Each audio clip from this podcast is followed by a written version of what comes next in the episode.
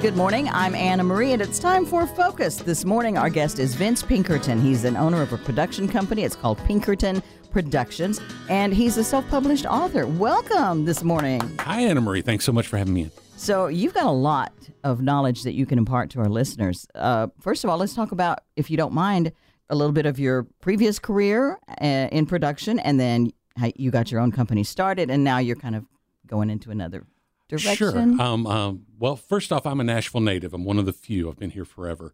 Um, they like to call themselves unicorns. As exactly, exactly. uh, so I've I've been in television here in Nashville since the late '80s. Mm-hmm. Um, for the most part, I was at WSM Television for about 14 years in various positions. Um, the final being a commercial producer. I wrote and produced a lot of the commercials that were being done at that time through the station. Mm-hmm. So in 2011, I went out on my own with a friend of mine who had also been at the station for a while, and we formed Pinkerton Productions. Mm-hmm. So for the last now 12 years, 12, 13 years, uh, we've just been trying to keep busy and keep working here. We've got a show called Pearlie's Place that is on RFD Network, and Yeah. we're starting a second production in the in early summer that will also be on RFD. We've got about four different syndicated television programs. Um, we- Jiminy Cricket. we do music videos, commercials, and uh, I also oversee programming on a streaming service called Entertainment Television. My so, goodness. got our fingers in a lot of little things. And so then you had to add more. Sure, why not? right? Always a glutton for punishment, right?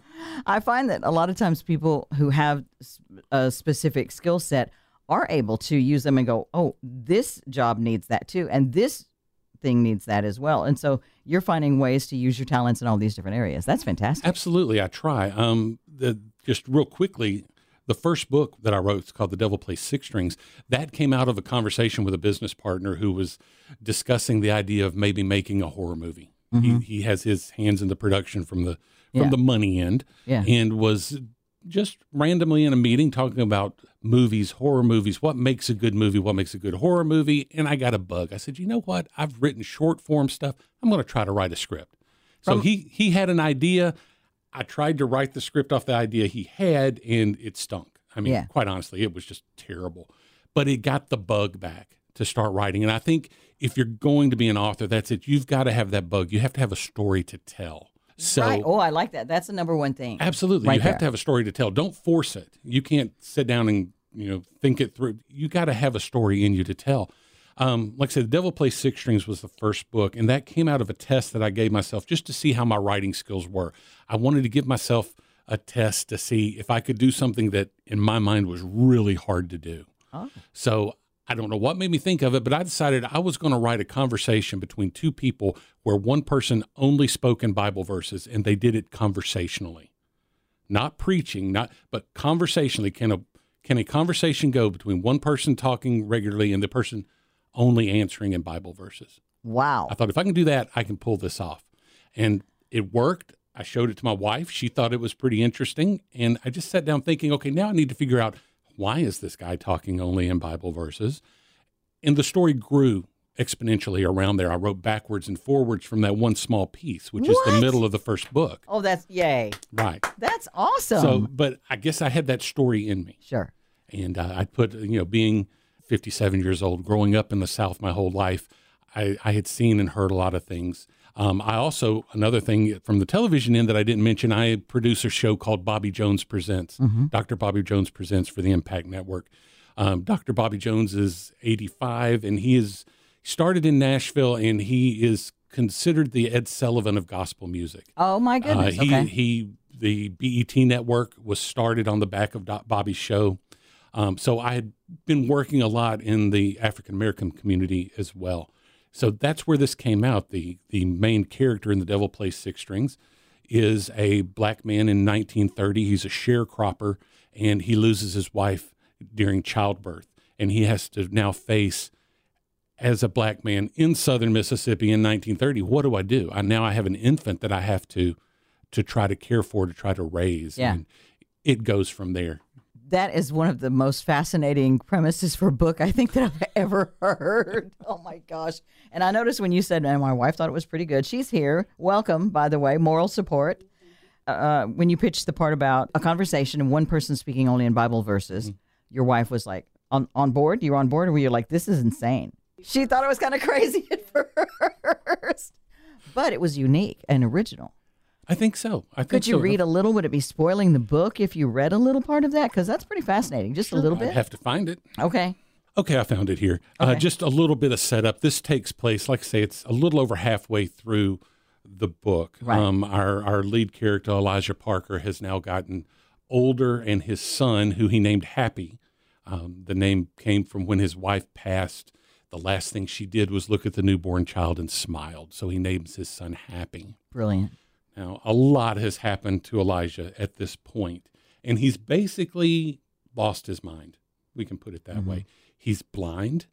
His mind is now, he only lives in his Bible verses, in what he read and learned. I'm not going to give too much away Okay, as to yes, why yes. this goes here, but um, so this at this point in the book, it jumps about 20 years. We're now in 1950. We're now still in southern Mississippi. Happy as a 20 year old man, black man. He's driving a truck hauling garbage to feed the pigs that he's raising behind the house. Yeah. That's all they've got. Yeah. And he's stuck with this crazy old father. Yeah. So we'll pick up there. Um, he's just pulled up to the house after going out on his morning run. An old ring barrel set against the corner of the porch with a dipper hanging off a nail above it. Happy filled the dipper with water, poured it over his head before taking another dipperful and drinking it. The water was warm and it tasted like old wood, but with no running water in the house, he'd become used to it. His father was humming and rocking again. Happy used to love the sound of his father's voice, but now it only served to remind him how little of his father actually remained in that body. At times he wished that he would that his father would just die and get it over with. But when those thoughts came, so did the feeling of emptiness and pain that he knew would only be intensified when he had to put that old man in the grave. As far gone as his father was, Happy still loved him. He only wondered if he was still able to feel, if his father was still able to feel the same for him. You all right, old man? Happy spoke gently. His father didn't answer. He seldom did any more. He just rocked and hummed, his blind eyes looking up to heaven. Pappy, it's Hap, I'm home. The old man's lips started moving, and a whisper of a voice reached Happy's ears. The longer he talked, the stronger his voice became, and Happy could start to make out what he was saying. See not all things, verily I say to you, there shall not be left here one stone upon another that shall not be thrown down. Happy stepped upon the porch and crossed over to his father. He knelt and looked at his weathered face, looking for any indication of sanity, any sign that would tell him that the father he loved was still there. And he sat upon the Mount of Olives. The disciples came to him privately, saying, Tell us, what shall these things be, and what shall the sign of thy coming and of the end of the world? Happy gently touched his father's knee. He could feel the bones there hiding beneath the thin covering of skin and cotton. His father had grown thin. He hardly ever ate. His days and nights were spent just sitting and staring into the dark world. He turned his face toward Happy, as if in conversation. And Jesus answered and said unto them, Take heed that no man deceiveth you, for thy shall come into thy name, saying that I am Christ, and I shall deceive many. Happy walked back to the truck, leaving the man with his nonsense. He started the truck, drowning out the verses, put it into gear, and drove around to the back of the house. That's amazing. It's beautiful Thank you. and weird. Appreciate that. It is weird, and it, and, Right, your wife and it is like, gets weirder. A little farther in there, they have an argument, and but he's still, Still speaking in Bible verses. Well, okay, so now we're talking to our listeners about how to maybe get to this point where you have this story inside you to tell and how to get to where you've got a self-published book that you mm-hmm. just put down back on the table. So if they're thinking of writing a story, kind of give them some steps. First of all, w- with the story. Well, with the story, the first thing, let, let me say this, and th- this seems really a silly thing to say, but if you're thinking about writing a story, go ahead and write it. Don't spend your time thinking about should I, can I, could I. Just do it. You'll know when you do it whether it's any good or not. Yeah. I mean, you you'll be able to tell whether it's good or not. If you're feeling good about what you're doing, continue to write it. Just find that story. Write something you know. That's the other thing. You've heard that people say that all along. Write what you know because that's how you're going to invest yourself into that story. No, wait. You're talking about a black man in 1930s in Mississippi and uh, who speaks in Bible. Uh, how, how, where did you pick that knowledge up? Well, we can make a list. First off, been in church since the day I was born, so I know that end of it. Um, secondly, as I was saying, I work with Dr. Bobby Jones. Yeah. Okay. A lot of the people in his group that he works with are the people that were in Nashville here during the sit ins. I've heard these stories. I've sat on the outside of these conversations, normally the only white guy in the room. Yeah. But they know me, they've gotten used to me, they trust me. So they, they talk freely amongst themselves. They don't, you know, so I hear these things. Also, I am 57 years old. I was born in 1966 in Nashville over here in the old Baptist hospital. Uh, but where I grew up was on the outskirts of town, right, right on the Williamson County line, which at that point was pretty rural. Right. So I had family that didn't trust people as much because of the color of their skin. Mm-hmm. They weren't hateful, mean people, but there was a just a distrust, and Yeah. I I saw how that happened.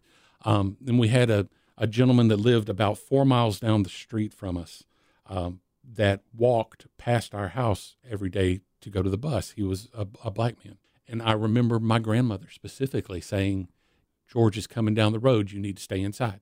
Oh wow. you know and when he'd get out say okay if you want to go out and play you can i was i was a latchkey kid my mom and dad were working so Yeah. usually a couple hours in the afternoon i was there my grandmother lived next door but at the same time um, my grandfather raised a garden between the two houses Yeah. when he needed help he would call george and george would come over they were friends they were friendly The black guy who was Yeah. walking down the street and your grandma said, "Get inside." right so they were friendly Yeah. my grandmother would make them lunch, put it out on the porch. You know, they were friendly. But one thing with with him that I noticed, one thing I don't understand, in the middle of summer, 100 degree heat, the man always wore long sleeves. Never have figured that one out. But I noticed when he would talk to my grandmother, he always wore a hat too. When he would talk to my grandmother, the hat would come off and the eyes would look down. He didn't look her in the eye and the hat came off. Wow. When he was done talking, the hat would go back on. He would go back what he was doing. That always stuck with me. Yeah. So in the book, when we go back into the section with Happy and hauling the garbage, he he is he is behind. Uh, he goes up behind a cafe where he's getting trash from. When the man that owns the cafe comes out, they're very friendly. They know each other. He knows Happy's father. But I put that in there that Happy, and I even say it in there. Happy knew how the game worked. He knew how he had to behave. He knew what was expected of him. So when the man came out, his hat would come off and he would drop his eyes and talk to him. So it's just things that stuck with you. Like I said, it's, I, you know, I, I can't know what it's like to be Yeah. a black man in 1930, but I've seen the surroundings and I've talked to the people. Mhm. Um, and on that same note, and that's something too, I, I wanted to be really authentic. I think if you're going to write a book, you need to try to be authentic with it. So when I finished this, I'm, I'm no, my wife and I had a discussion. She read it and she said, "How's this going to go over?" An old white guy. Why are you writing about black folks and racism in the 30s and all this sort of stuff? And it really struck me. Am I, you know, am I making a mistake? You know, have I Mhm. written this from some skewed point of view? Right. And I didn't want to do that. So again, Dr. Jones, who I work with, who's now 85, I took an early copy of it over to him and I said, Doc, just read this. I said, I don't know if it's any good or not. Read it. Let me know what you think. yeah. And he agreed to do it. So a week or so later, I, I had gone back over to the doctor's house to do some video editing. And I asked him, I said, So what did, did you get a chance to read it? He said, I did. It was good. I said, Okay. I'm thinking to myself, well, that's what you tell somebody when something stinks and you don't want to hurt their feelings. So I just I just dropped it. Interesting. Just let it go. Yeah. And I'm I'm outside. He always walks walks a person out on the porch if they've been visiting. He's out on his porch. I'm getting in the truck, and he said, "Let me ask you a question." I said, "What?" He goes, "Your book." I said, "Yes, sir." He goes, "How did you get it right?" And I went, "Oh, okay." And spent about thirty minutes talking about some of the things we just talked. But then I thought, okay, now I feel better about it. Oh yeah. You know, un- unprovoked by me, not pushed. He Yeah. asked me, "How did I get it right?" So I felt really good about it Yeah. and felt good about moving forward in, in publishing it. So write what you know doesn't mean I have to write about doing the laundry and then going to work at the radio station. It means of the things that I've accumulated in my life, of the knowledge and the information that I've accumulated in my life. I know it. Absolutely. I mean, the, the, all of us, as we go along in life, we build stories. We have stories inside of us. You know, some of it may be about the laundry, but some of it may be about you were the first person at a car accident and you mm-hmm. saved somebody, or worse yet, you weren't able to save somebody. Right. Those feelings that build up inside of you, if you can tap them and you can put those into words, then you're really ready to move forward with something. If you're just joining us, we're talking with Vince Pinkerton. He's the owner of Pinkerton Productions, production company, and he's a self published author. And we have him here today to talk about what you need to know if you're thinking of writing a book. First of all, he said, go ahead and start writing. And he said, write what you know. And then explained a little bit about how he got The Devil Plays Six Strings that would seem to be completely out of the realm of what you know. But that's very interesting how you explain that. Thank you. Yeah, absolutely. And uh, So, next. so next, okay, so you so you've got a book, you've written a book. It sounds like so you've written a book. So you've written a book. What do you do now? Now you have to you have to mold it. You have to manipulate that book. You have to get it ready for someone else to read. You've told your story. You've written a book. The hardest thing I learned was when you write a book, as soon as you're done, rewrite it. Go back in. Go over it word by word, reread it, rethink about it. Did this sentence say what I wanted it to? Did this paragraph portray what I wanted it to portray? So rewrite it. okay. I've only ever heard of one author in my life, and it was a science fiction author named Robert Heinlein who never rewrote. What he wrote the first time he sent to his publisher, he was done and he moved on. And that's a rarity. That is very much a rarity. I've, I've done a lot of reading about other authors, especially ones that I'm really into, and they talk about rewriting, poring it over, sometimes throwing out the entire middle of a book and rewriting it when you get to it. Oh. Pore over it. Then, when you think you're ready, when you think you've got it, give it to somebody else. We call them beta readers. I hand it off to my wife, and I've got four or five other people in my close circle Yeah. that I trust. Read it, get back to me. Is there anything that you didn't understand? Is there anything you thought should be put together stronger? Mm-hmm. You know, get that feedback. So once everybody in your little circle, your beta readers say, okay, we're good to go, then the next thing to do is find an editor. Please, please, please find an editor. An editor does. An editor goes through and looks at your work critically. In in my case, my editor is a lady named Jeannie Hart. She's written about forty books. She's, she was a former teacher. She's an established writer. Yeah. She went through and taught me more on this book about writing than I had ever learned. Things like what she calls head hopping, where you switch points of view in the middle of a paragraph, and that will throw your reader. Oh, yes. You've been talking about, well, this is what Happy was thinking, and all of a sudden now you're talking about what Elijah's happening. And although to you telling the story, that makes sense, but to the reader, they go, oh, wait a minute, who's talking now? Things like that. They will go through, they will help you clean up your prose, they will help you get things together, sentence formatting, um, paragraph formatting, all this sort of stuff. They basically go through and clean up your stuff. They Yeah. don't rewrite it, but they clean it up to make it more readable. Yeah.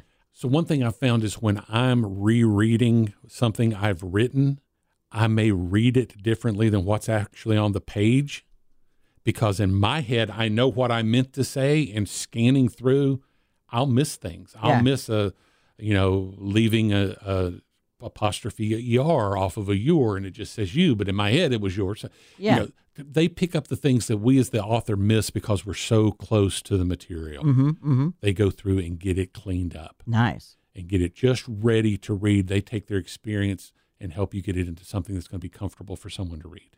Is an editor expensive? It depends on what you consider expensive. Uh, there, there are editors. If you want to lose your mind as a first-time author and go start searching New York editing houses, or you know, and you can pay a ton of money. If you Uh, want to lose your if- if mind you as a first-time author. Right. Uh, I have found with with Jeannie and with a couple of other people I've talked to, they'll charge between a half a cent to a penny a word. Mhm.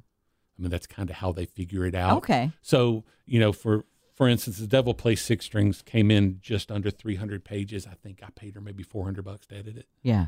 But without fundamentally changing the story, she fundamentally changed the book and made it better. That's I can go back and look at it and see that it is so much better. Okay. Good. Okay. So you find an editor. Find an editor, get it cleaned up. Now you think you're ready to go. You're not. now you need to find what's called a formatter someone that's going to take your work where you've been in Word, you've been writing on, you know, regular letter size paper, your editors edit it. Well, your book is not an eight and a half by 11 book. True. In my case, it's a five by eight, roughly. That formatter, what he does, he goes in, he creates your margins, he creates your your sizes. He knows things like uh, there's a thing called bleed. You have to have space on either side of the print far enough to cover the binding in the center so that your Oh. words don't get cut into the binding. Yep. Things like that. He formats your book, things you don't think about but you see every day in a book. If you're reading along and you come to the end of a chapter, where does the next chapter start? On the next page. It doesn't pick up in the middle of a page Right. you know, things like that. In my case, um, he went through and on the top of each page, he's got my name on one side, the title of the book on the other. You see it everywhere, Yeah. but you don't think about it as an author. So he takes your now good to go book and makes it look like a book. I say he, he or she, the Yes. formatter. A formatter. They okay. make it look like a book. Okay. Mhm. Now you're set to go. Now you've got a book. The other thing they do in modern in the modern world of publishing that people didn't used to have to worry about. Now we read books, but we also read them electronically. Yeah. So to read on a Kindle or a Fire tablet, that book has to be formatted differently. They have to go in. You're um, if you're reading on a Kindle and you want to go back and skip to a certain chapter, that has to be put in with a link inside the PDF document that's printed that will then allow the Kindle. It's coded so the Kindle will jump to that, Yeah. that page. It's a lot to it. Wow. If you go on Kindle and then you go on an Amazon Fire tablet, those two take two different types of files. hmm One of them takes a PDF, the other one takes what's called an EPUB. Your formatter will deliver your book to you in every format you tell him you Oh. need. Okay. So again, if I'm happy, if my, you know, if I'm done, I haven't been to that formatter, I go to self-publish onto Amazon or I go on to um, Ingram Spark and I get ready to upload. It's going to start asking for certain things. You know, are you in a PDF? What are your format sizes? What are you ready? Da, da, da, da, da. I don't know that. So you need I to don't find somebody who do that. does. So you got to find somebody who does. So you're basically putting your team together. You're You're, not. You're not trying to play every base. You're putting your team. Absolutely. together. You you do this. You do the, and you don't. You don't try and do the thing that makes you the weakest link. Exactly. Exactly. And what you're wanting to end up with is it sounds silly. You're going to end up with a book that looks like a book. Because if it doesn't look like what people are normally used to seeing, Mm-hmm. The little amateur flag is going to fly. Yeah. And even if you've got the greatest story in the world, they're going to start reading it thinking, well, this guy doesn't know what he's doing. Oh yeah, when you see typos, misspellings, and the format, I've seen that where it's like one sentence ends after four words, and then the Absolutely. next sentence begins. It's like, Yeah. what is that? It does. It it looks very throws you, it pulls you out of the story and it looks amateurish. You want your reader to sink in. yeah. You want them to become involved with what you're writing, not be pulled out because of a mistake or Mhm. because of a bad formatting. Yeah. Okay. Many steps to this. You got all that done. You've written your book. You've got it edited. You've got it formatted. You're ready to go. What are you missing? You got to have a cover. You've got to create a cover. Couldn't you just draw something and make that your cover? You could, but Or there take again, a picture of somebody out by the barn. sure, you- could. You know, if you're going to take a picture about somebody at the barn, you better have releases before you start selling it, or you're going to be paying the person out by the barn.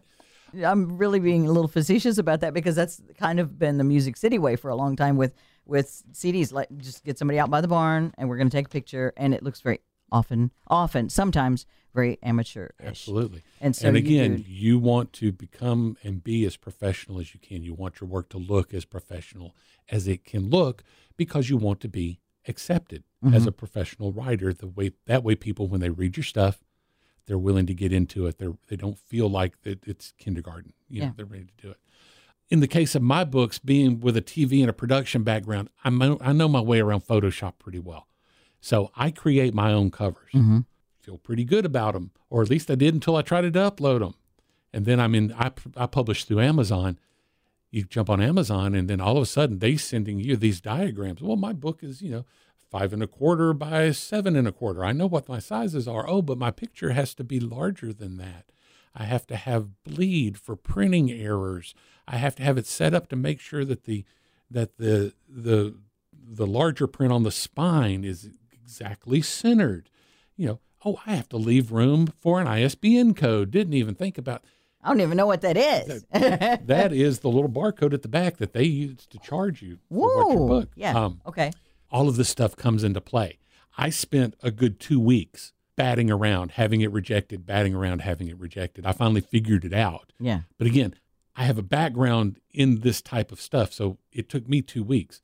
Uh, when I decided to do hardcover editions of the books. Forget it. I'm, I'm not. So I found a local graphics artist that has a background in doing book covers, and she did in a day what took me two weeks to figure out. So you're looking for who? So a graphics artist. A graphics artist for your Yeah. book cover. You can just you know, Google if you're in Nashville, you know, graphics artists in Nashville. Yeah. This town, you're going to get four or 500 of them, yeah. you know, then go out, you know, interview them, send them a letter, say, I'm interested in doing this. Can you send me some, some samples? You know, let me see some of your work. Yeah. So I stumbled upon this, this young lady named Sarah, and I'm sorry, I don't have her last name in front of me. But um, like I say, Sarah took my ideas for Devil to play six strings. I wanted a black man, middle aged black man, wearing a suit like you would in the 30s, playing an acoustic guitar. She went out, she researched, she found stock photos, she found it, she built it together, put it together with some depth, sent it to me like this. Well, heck yeah, like that was exactly what I looked for. Finding somebody, if you don't know that end of it, finding somebody that'll take care of it, Yeah. it'll cost you a little money, but you're not going to sweat yourself to death and make yourself crazy trying to make it work. Then you're actually ready to publish, except you've got to copyright it.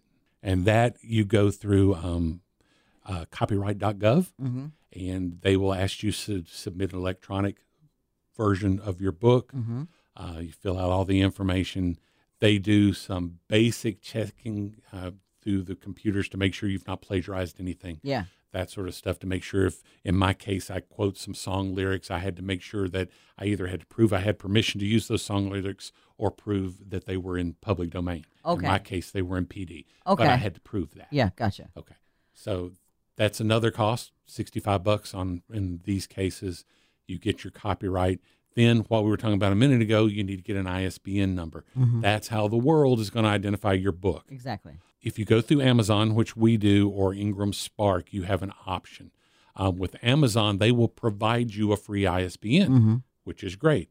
Limitation of that is that ISBN is only registered with Amazon and their affiliates. Oh, okay. So if your local bookstore, if there is such a thing anymore, wanted to call Ingram and order your book, they wouldn't be able to get it. okay. That locks you in on Amazon. Gotcha. Otherwise, you can go out and pay for an ISBN number that's registered worldwide. That's a hundred and a quarter to 150. So you, you have to really juggle. Um, I chose to go with the free one on Amazon. Amazon's the largest marketplace out there, and if I want to put a book somewhere locally, I can order author copies and just do a direct deal with a bookstore. Is there anything else that you want to say? And we're going to put links so they can get information about your books because I you probably have a lot of other people fascinated and ready to read. The Devil Plays Six Strings, and then the next one, your second book, The Devil The and Devil and the Dance the Hall Girl. Hall Girl. Right. Can't wait to find out what that one's about as Uh, well. just as a, a wrap up to put a to put a bow on what we're doing, uh, get on the internet, look up Amazon's publishing. It's it's called Amazon KDP, or look up Ingram Spark. Both websites give you a lot of information. They talk to you about royalties. They talk to you about how to make money. Good. And once you're ready and you've made that decision, they make it very easy, step by step, to upload, get things going. And once it's accepted, you're usually out in a day or two, and they publish the books on demand. So when someone orders, Oh. they print it, they get it out in three or four days. So you're not dealing with stocking. You're not dealing with with having a trunk full box. of Right. yeah okay and then uh if do you have an idea of an estimate like overall cost i'm going to go start to finish with other people that i have to hire do you have any idea around 600 probably. seriously Yeah, by the time it was all said and done. Now that's not cost, you know, not the cost of buying my. You have to buy your author copies because you're self-published. It's not Yeah. like a publisher's going to give them to you. okay You know, so there's some more cost, but basic get started out into the world around 600 bucks. so less than a thousand dollars you could have a book out into the world Absolutely. that's amazing thank you so much i'm so sorry we don't have more time you may have to come back Thanks for ha- anytime. Just give me a call. So this is Vince Pinkerton, the owner of Pinkerton Productions and a self-published author and just invaluable information you've given us. Thank you so much. Thank you. We're going to post some links on our Focus Facebook page so you can get some more of the information that he mentioned. You don't have to try and remember everything. Make sure you join us again next week. I'm Anna Marie, and that's Focus.